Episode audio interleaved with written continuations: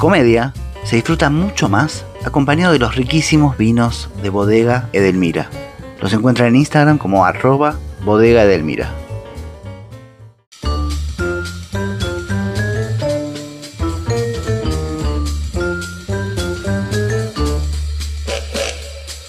Hola, mi nombre es Adrián Lackerman y esto es Comedia, un podcast sobre humor.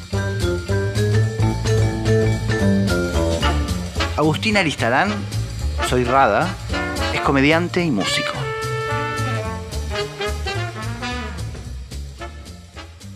Agus, tengo un prejuicio con el humor de los magos.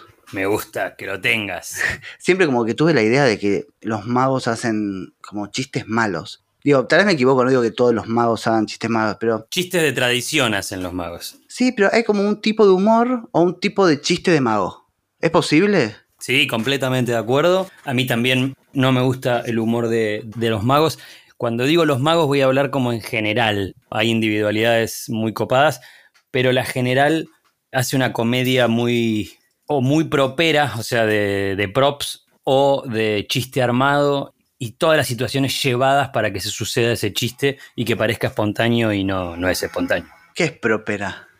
De props. Props son eh, elementos, por ejemplo, sacar un ladrillo y revolearlo al público y que sea un ladrillo de goma. Eso sería un prop. Ah, perfecto. O decir, no sé, O darle la varita y que sea y de- que se rompa. y que se rompa. Exacto, eso, eso. Luego lo sabías mejor que yo. Perfecto.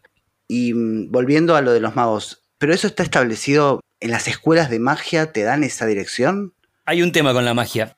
La magia son cinco tipos de trucos, o 15 si querés, donde los magos, el mago que esté escuchando esto me va a matar, pero lo defiendo y tengo 18 años de mago profesional, entonces puedo hablar tranquilamente. Hace rato que no me dedico a, a ser mago, pero... Entonces, todos los juegos de magia, digamos, lo que tiene es como si fuera una canción. Hay folclore, hay pop, hay rock, hay apariciones, desapariciones, mentalismo, cartomagia y básicamente todos los juegos serían lo mismo.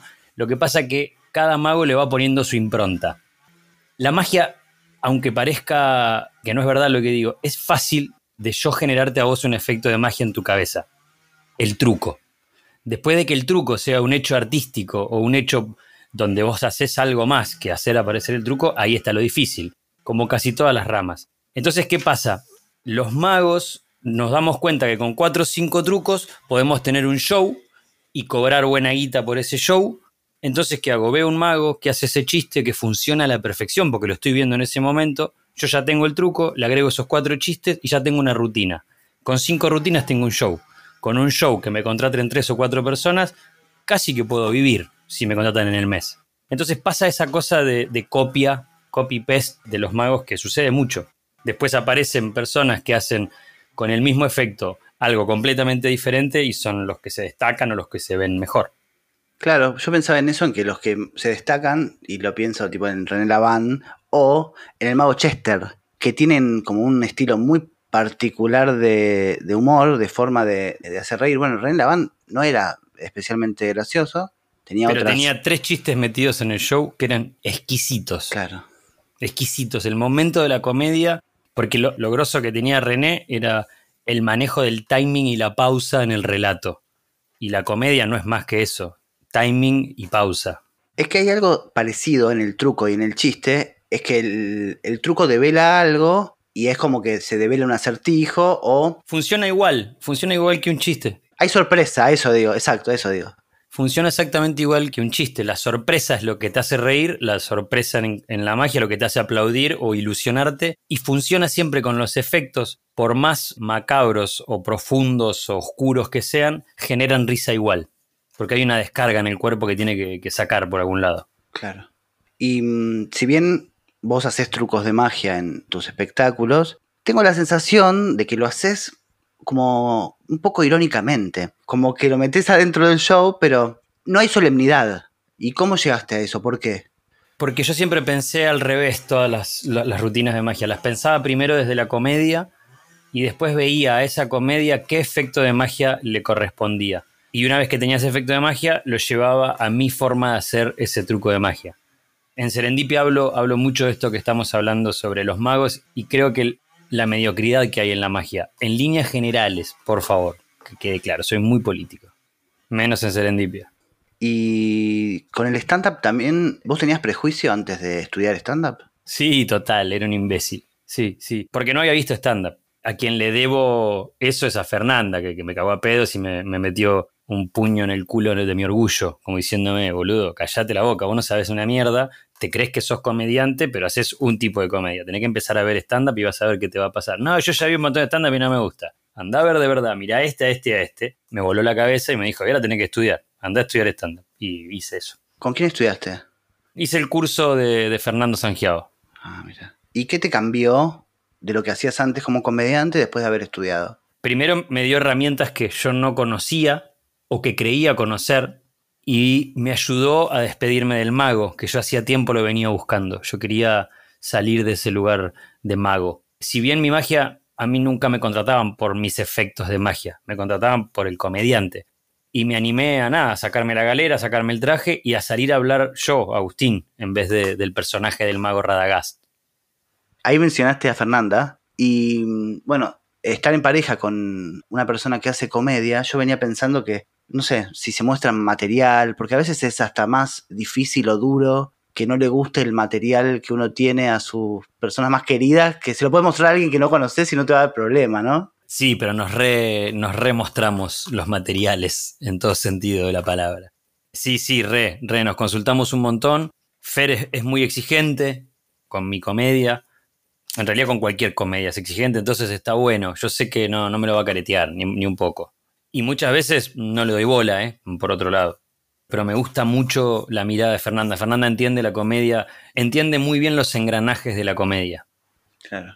¿Y mm, me puedes contar por qué te declararon persona no grata? Ah, boludo. Pero hiciste un chiste que no, que no gustó. Hice un chiste que no gustó nada en un festival muy importante en Perú. Yo estaba contratado y yo hacía justamente esto que decías vos, los chistes de magos son todos iguales, qué sé yo, yo le había dado una vuelta de tuerca, entre comillas, no era una genialidad, a un chiste clásico de los magos que eran los tipos de mezclas. La mezcla gallega, la mezcla francesa, la mezcla. Entonces vas mezclando con cartas de diferentes formas, haciendo alusión a alguna característica de ese país o a esa cultura. Claro. Con estereotipos. Estereotipos, claro, sí, obvio, total. Eh, la, gallega es una mezcla que no se mezcla nada y se ve claramente que no se mezcla. Eh, no sé, la mezcla del tenista. son forradas de, chistes muy, simples, muy visuales y funcionaban muy bien. Y cuando dije la mezcla, en el momento que estaba actuando, insisto, un festival muy prestigioso de magia latinoamericana, la gala de cierre, la gala más importante de shows de ese festival, de ese congreso, y en el medio del show se me ocurrió la mezcla colombiana, pero mientras que estaba actuando dije, la hago. Mi cerebro dijo, dale, así la no pasa nada. Y el chiste, eh, así explicándolo, es raro, pero es como que yo agarraba una carta y peinaba una línea de merca arriba del mazo. A mí me parece un buen chiste. Y lo sigo sosteniendo, me parece un gran chiste. Pero a los colombianos no les. A un grupo de colombianos, un grupo de magos, no les copó una mierda. Y se repudrió ese, pero se pudrió, se recontrapudrió. ¿Pero en el momento? En el momento, sí, me chiflaron. Ah. Con eso no se jode, el narcotráfico mató mucha gente. Bueno, todo bien, relajada, qué sé yo. Y ahí me declararon persona no grata y en muchos foros hablaban sobre el argentino que había sido un maleducado. Pero lo decían solo ellos, porque todo el teatro se recontra cagó de risa y la verdad que fue una gran publicidad para mí. Empecé a trabajar mucho más en festivales en el exterior después de ese chiste. ¿Y eso te cambió algo de la improvisación de los momentos, de poder improvisar o de, estar más cauteloso? Eh, no, no. En el momento no la pasé bien, la verdad, no, no te voy a mentir. No, no es que dije, jaja, soy un rebelde y ya. Pero no, no es que después me, me, rescaté y dije, no, esto no lo voy a hacer, esto sí, qué sé yo. Empecé, seguí con la mía. Yo no improviso mucho en mis espectáculos, no es que digo a ver qué onda, a ver qué pasa y voy armando. Lo tengo todo muy guionado y todo muy seteado lo que sí dentro de ese seteo tengo pequeños espacios para la improvisación o para el juego. Claro.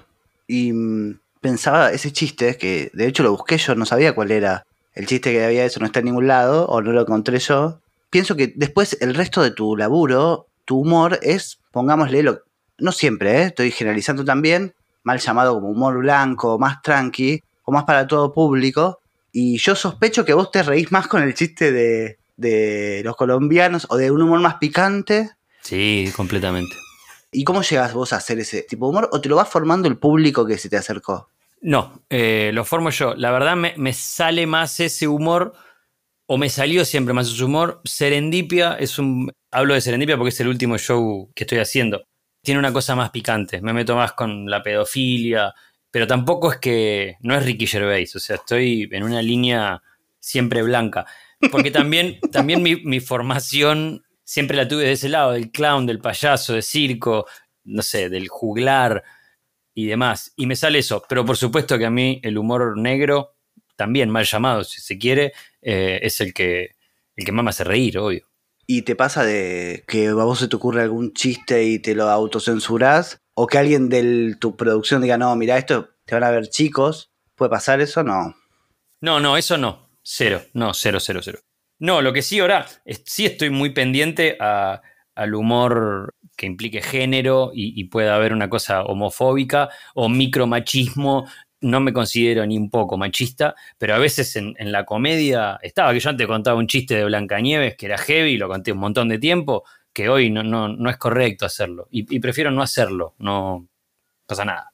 Y mm, también me imagino que en el teatro, que está en un lugar cerrado, que la gente te va a ver, a las redes sociales, debe modificar también el tipo de chistes que haces, sabiendo que hay un pacto con el público que te fue a ver, que te conoce y que te quiere ver, que otro que te pueda sacar de contexto, ¿no? Sí, obvio, completamente. En eso sí me pongo el filtro de Instagram de, un poco más careta. ¿Y te preocupa en cuestiones medio bruta la pregunta, pero como en cuestiones de guita, quiero decir, bueno, esto me va a abrir, no sé, me va a cerrar cosas de Disney si me meto por este lado. Ni en pedo. También va, a sonar medio, medio bruto y medio choto, pero tengo la suerte y la fortuna de hace tiempo no estar pensando en eso o si hago esto me va a llegar un contrato más grande para poder hacer esto. No estoy moviéndome por esa línea. Y Agus, con lo que decías recién de, del humor machista o de las cuestiones de género, ¿sentís que el humor está muy observado? ¿Te preocupa? Digo, también pienso, ¿por qué se le pide tanto al humor y no a otras disciplinas?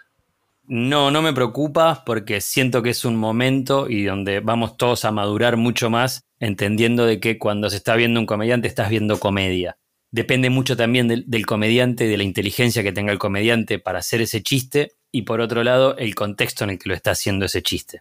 Entonces, no, no me preocupa. Sí, sí lo siento súper observado, como a ver, a ver, ah, o acá písate. Pero como todo en realidad, ¿eh? cualquier cosa está súper ultra observada y, y monitoreada por un montón de gente. Lo cual me parece un poco bien, ¿eh? Un poco bien también está. El otro día fui a Tandil a comer un, con la familia de Fer y a la noche quedó Volver puesto. Y quedó Rompeportones. Y me parecía una obra de arte exquisita, abominable. Todo, todo, absolutamente todo, todo, todo, todo mal, todo mal. Pero no podía dejar de verlo, porque digo, esto no puede ser que pasó hace tan poco, porque fue relativamente hace poco. Sí, bueno, eso es lo que yo te iba a plantear. Yo pienso a veces que hay humoristas que toda su carrera nunca tuvieron que replantearse nada. Nunca tuvieron ningún cambio cultural como para, para que tener que replantearse nada. Entonces eso también generaba una forma de humor y cierta vagancia en el laburo ese, ¿viste? Y, está, y es interesante también ¿eh? pensar esto de que estamos en un cambio cultural, o sea, somos contemporáneos a este cambio cultural tan profundo y tan, tan importante, por otro lado y lo estamos viviendo y nos tenemos que adaptar sin perder la esencia y, sin, y siendo cada vez más, si se quiere, inteligentes para llevar a cabo un paso de comedia. Eh, tampoco creo que haya humor inteligente y no inteligente, qué sé yo, es humor. Sí. Volviendo a lo de los festivales y la reacción del público, me quedé pensando, yo en este mismo foro hablé con José Luis Gioia, sí. que había tenido un... Compartimos abucheo. Exactamente, en Chile. Él fue en, el Festival de Quique y a vos te había pasado en, Talca. En Talca. Y me quedo pensando si ya a esta altura de que pasó el tiempo, ¿te puedes reír de eso? ¿Te cagas de risa? ¿O sigue siendo un peso? A la semana, ¿eh? Ah, No, a los tres días. Yo saqué un video reflexivo, medio, si se quiere, medio coach de, loco, los conflictos sirven para algo, qué sé yo. Pero es súper real lo que yo pienso de ese video y esa reflexión. Y es así y sucedió ese día a la noche escribimos ese guion y lo pensamos, porque algo tenía que hacer yo también con todo eso, en lo personal y en lo comercial, si se quiere. Llegué a mi casa y de ese viaje y al otro día yo toqué en, Cosquín Rock para 2.000 personas y todas las 2.000 personas estaban saltando y flasheando con mi música, que ni siquiera es lo que hago hace mucho. Entonces, para mí fue como una muy buena revancha al otro día. Y eso también me ayudó a decir, bueno, loco, no, no funcionó y está todo bien que no funcionó. Como que aprendí un montón de eso. ¿Por qué, boludo, me tiene, le tengo que gustar a todo el mundo? No pasa nada. Dura lo mismo el abucheo que el aplauso, es lo mismo. Sí, pero puede pasar que alguien, un artista que pase toda su vida y su carrera sin tener un abucheo jamás, digamos.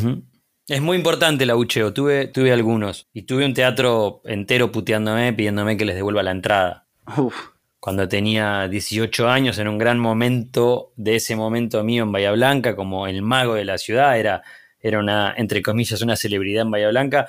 17 años. Hicimos un show que llamaba eh, Radagás contra los marcianos, digo mi nombre viejo, porque bueno, se llamaba así el espectáculo. Era una obra conceptual, argumentada, de magia, bla, bla, bla, pero también era el momento en el que yo hacía un par de años había descubierto la marihuana, entonces estaba claro en el guion eso. Y era un espectáculo para niños y duró muy poco. Entonces fue muy corto y la gente se puso del ojete, del ojete. Era una obra que, nos duró 23 minutos. Cuando terminamos dijimos, ¿qué nos pasó? Claro, estábamos fumados cuando la ensayábamos y no, no habíamos cronometrado. Eso pasó. Y se repudrió y salí en los diarios, el tropezón de Radagás y todo, y notas y qué sé yo. Y yo pensé que me moría. Al otro día recomodamos todo el show y salimos adelante y todo bien, pero fue un abucheo importantísimo ese también. ¿Sabes que me lleva a pensar también, digo, viste que lo que suele pasar con la gente en los teatros, que a los y a las artistas, que cuando hay una persona que no se ríe, el artista está obsesionado mirando a esa persona y esperando que se ría. Y a la vez también pasa en las redes sociales cuando te mm, escriben 50.000 comentarios buenos y hay uno malo y te quedas con ese. Digamos, ¿por qué pasa eso? Porque somos ególatras, por eso nos subimos al escenario nos subimos al escenario para que nos quieran, para que nos aplaudan y que nos digan que somos unos genios. Y entonces si hay uno que está pensando que, no soy un genio, ahí me molesta, boludo. Crudamente te lo digo, ¿eh? después podemos hablar mil otras cosas, pero es eso. Y también pasa al revés, cuando te están abucheando, yo en Talca pensaba, bueno, pero por lo menos hay 10.000 que se están copando. Y 10.000 en 150.000 no es nada. Entonces, yo después también me quedé con eso, me quedé con esas caras de que me decían aguante errado o pancarta que decían Rada, te amamos en Chile, y bueno, todo bien, qué sé yo, yo me quedo con eso ahora.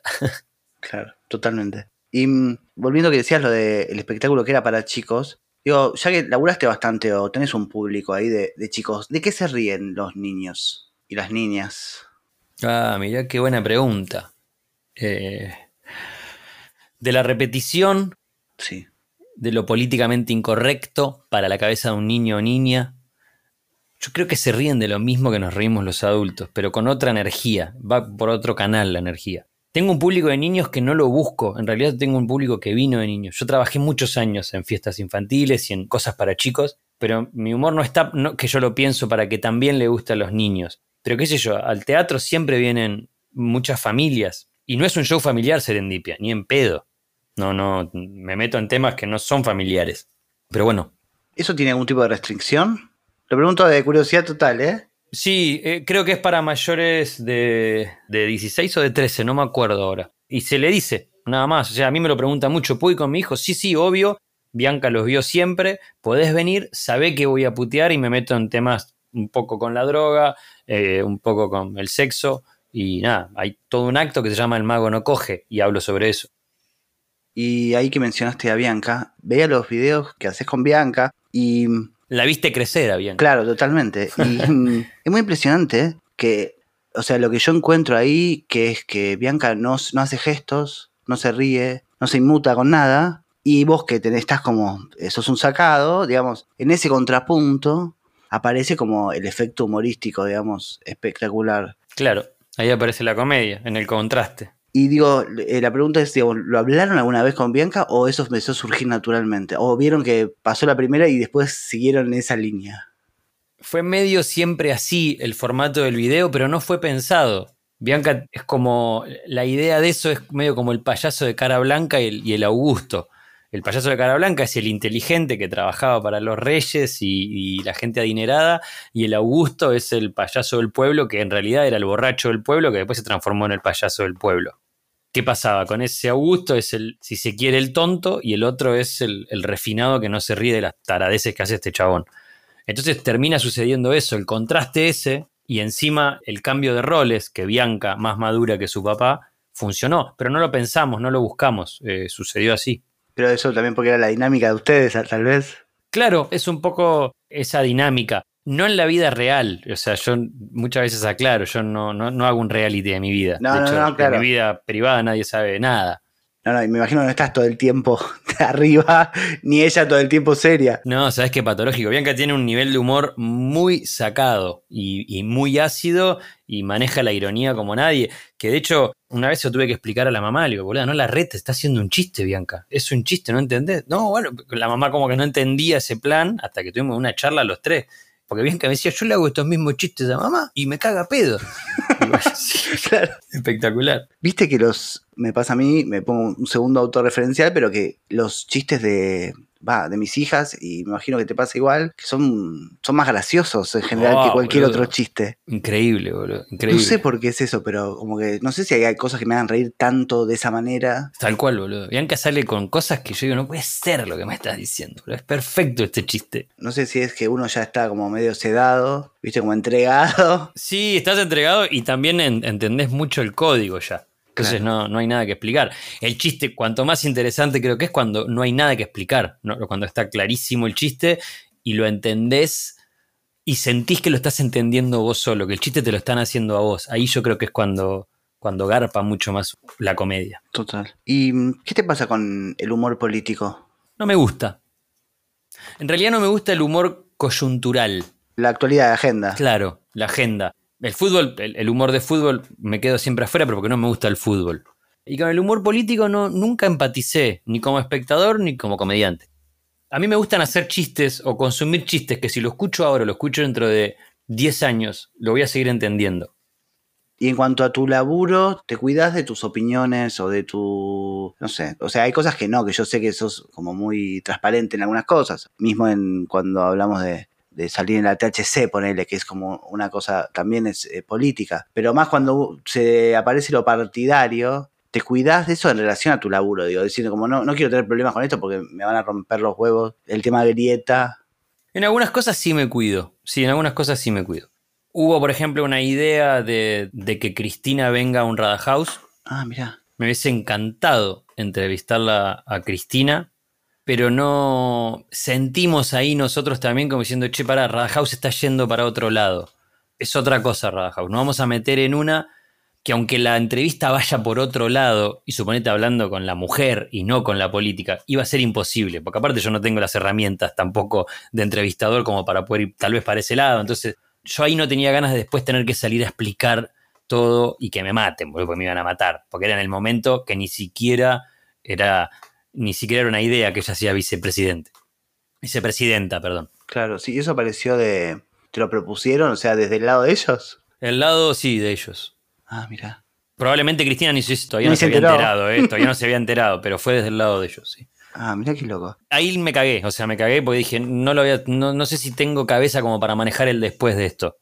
No, y yo lo que sospecho también que te debe haber pasado, que pienso que me pongo en tu lugar, que es que, claro, y si no pregunto nada, que después me van a decir... Claro, soy un tibio, y, pero si pregunto, voy, soy un, gorila o un cuca, o sea, es, como... Está todo tan polarizado, boludo, y todo tan hecho verga, todo, que es como, boludo, estoy sentado hablando con una mujer que fue muy importante para la historia. ¿Te gusta o no te guste? Es una mujer importante para la historia, punto como me hubiese gustado hablar con otros presidentes, no con Macri, porque con Macri no, no, me interesa eh, tener una conversación. sí, no debe ser muy interesante tampoco. Claro, no es interesante, o sea, que, sí, ¿qué voy a hablar, boludo? ¿Qué sé yo? Tus personajes, pienso en, en Cristóbal Joropo, en Chuni o en Bruno Espasmo, son personajes súper arriba y eh, volviendo a lo anterior, digo, pienso que le puede gustar a, específicamente los personajes. Antes hablamos de los espectáculos, pero sí, sí. de que le puede gustar a grandes y chicos también. Y si hay. Juni está internado, ahora lo interné un tiempo para ah, ver, qué, a ver qué le pasa, porque no, no me estaba copando a mí. Entonces le dije, mira, te vas a ir a internar un rato. Y e, eso también me, interesaba, como esta cosa de que le guste a grandes y a chicos. Y otra cosa me interesaba de cómo surgían los personajes, porque son muy particulares en, el estilo de personaje que están como. También son, son sacados porque son, salen de voz, pero porque debe haber algún punto de observación, imagino. Sí, sí, todos existen, real. Chuni, de hecho, Chuni se llama Chuni porque hay un chabón en Bahía Blanca que se llama Chuni. Está bien. que era el chabón de la noche de Bahía. Es un capo, ¿eh? El chabón de hecho me llamó y me dice, boludo, es por mí el personaje, estoy honrado. Yo pensé que me iba a matar, o sea, como ese hijo de puta. Pero, a ver, no tiene nada que ver lo que es, no es que no tiene nada que ver, es mi recuerdo de mi adolescente de verlo en la puerta del boliche tarjeteando para que entremos a bailar a Bahía Bonita, que era un boliche. Broncoespasmo, que es el, como el vendedor de fiestas infantiles o que tiene todo que ver con el mundo infantil, yo me crucé con mil broncoespasmos en la vida de vendedores de fiestas infantiles. Mil de esos. Y Joropo, yo fui mucho a trabajar a Venezuela, mucho, mucho tiempo, muchas veces. Eh, entonces conocí, en, una vez fui a trabajar a Maracaibo y conocí a los cordobeses venezolanos. Los maracuchos son las personas más graciosas del planeta. O sea, le ganan a los... Pero es como, como si dijera vas a Córdoba, que es todo gracioso en Córdoba. Que, que, no es verdad, pero la gran mayoría de los cordobeses cuando cuentan algo es gracioso. Bueno, en Maracaibo es increíble, boludo. Increíble los personajes que hay. Y en, cuando vas a, diferentes países, por parte vos recorriste un montón de Latinoamérica. Sí, y parte de Europa. Pienso, hay algo que cambia. A mí muchas veces en estas charlas me hablan mucho siempre de la, de la ironía. Sí. Que la ironía no es igual. No es igual. Como es captada en el público argentino que en el resto de los países. No, tal vez como yo estaba seteado con, esto de laburar tanto en el exterior, en un momento viajaba, viajaba, estaba muy, muy poco, o sea, estaba más tiempo volando que en algún lugar quieto, eh, viajaba mucho, mucho. Entonces empecé a universalizar toda mi forma de hacer comedia. Universalizarlo es para que si lo ve un colombiano, vea un argentino haciendo comedia. No es que yo adapto o empiezo a hablar en neutro o pongo palabras que se van a entender en todos lados, pero sí pongo a pensarme en el guion para que si lo ve un colombiano, un chileno o mexicano, un español, lo pueda entender. Que por contexto lo entienda. ¿Y te ha pasado que haya risas en momentos que no esperabas o cosas distintas, reacciones distintas? Completamente. O un chistazo que acá funciona de la puta madre.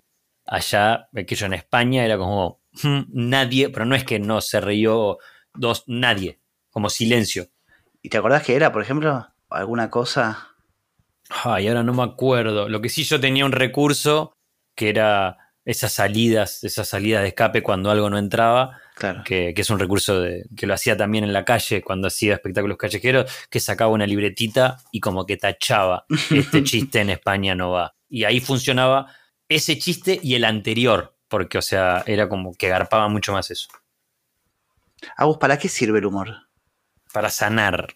Mirá qué buca y me puse pero sin duda, en lo personal, para sanar, y creo que el público también, no sé si, el público sana con la comedia cuando va a ver un comediante, pero sí se toman un tafirol re grande, que por un rato están en, otro lugar. También te puedo decir que sirve para denunciar, que sirve para enseñar, habla, pero en lo personal vengo pensando mucho en eso, pero creo que es para, para eso, para sanar. Yo creo que también es una definición de comedia bastante conocida, que es tragedia más tiempo, la comedia. Entonces, eso sucede. Cuando te, vos te podés reír de la muerte de tu viejo, de tu vieja, no me pasó, pero cuando me puedo reír de, algo muy trágico, quiere decir que lo sanaste. Entonces que, lo, superaste o, que estás en ese proceso. Cuando vos te puedes reír de algo choto, es que para mí que estás sanando. Esto fue Comedia, un podcast sobre humor. Grabación y sonido, Juan Pablo Ferreiro, arroba audiocaster. Diseño e ilustración, Guillermo Mesa. Hasta el próximo episodio.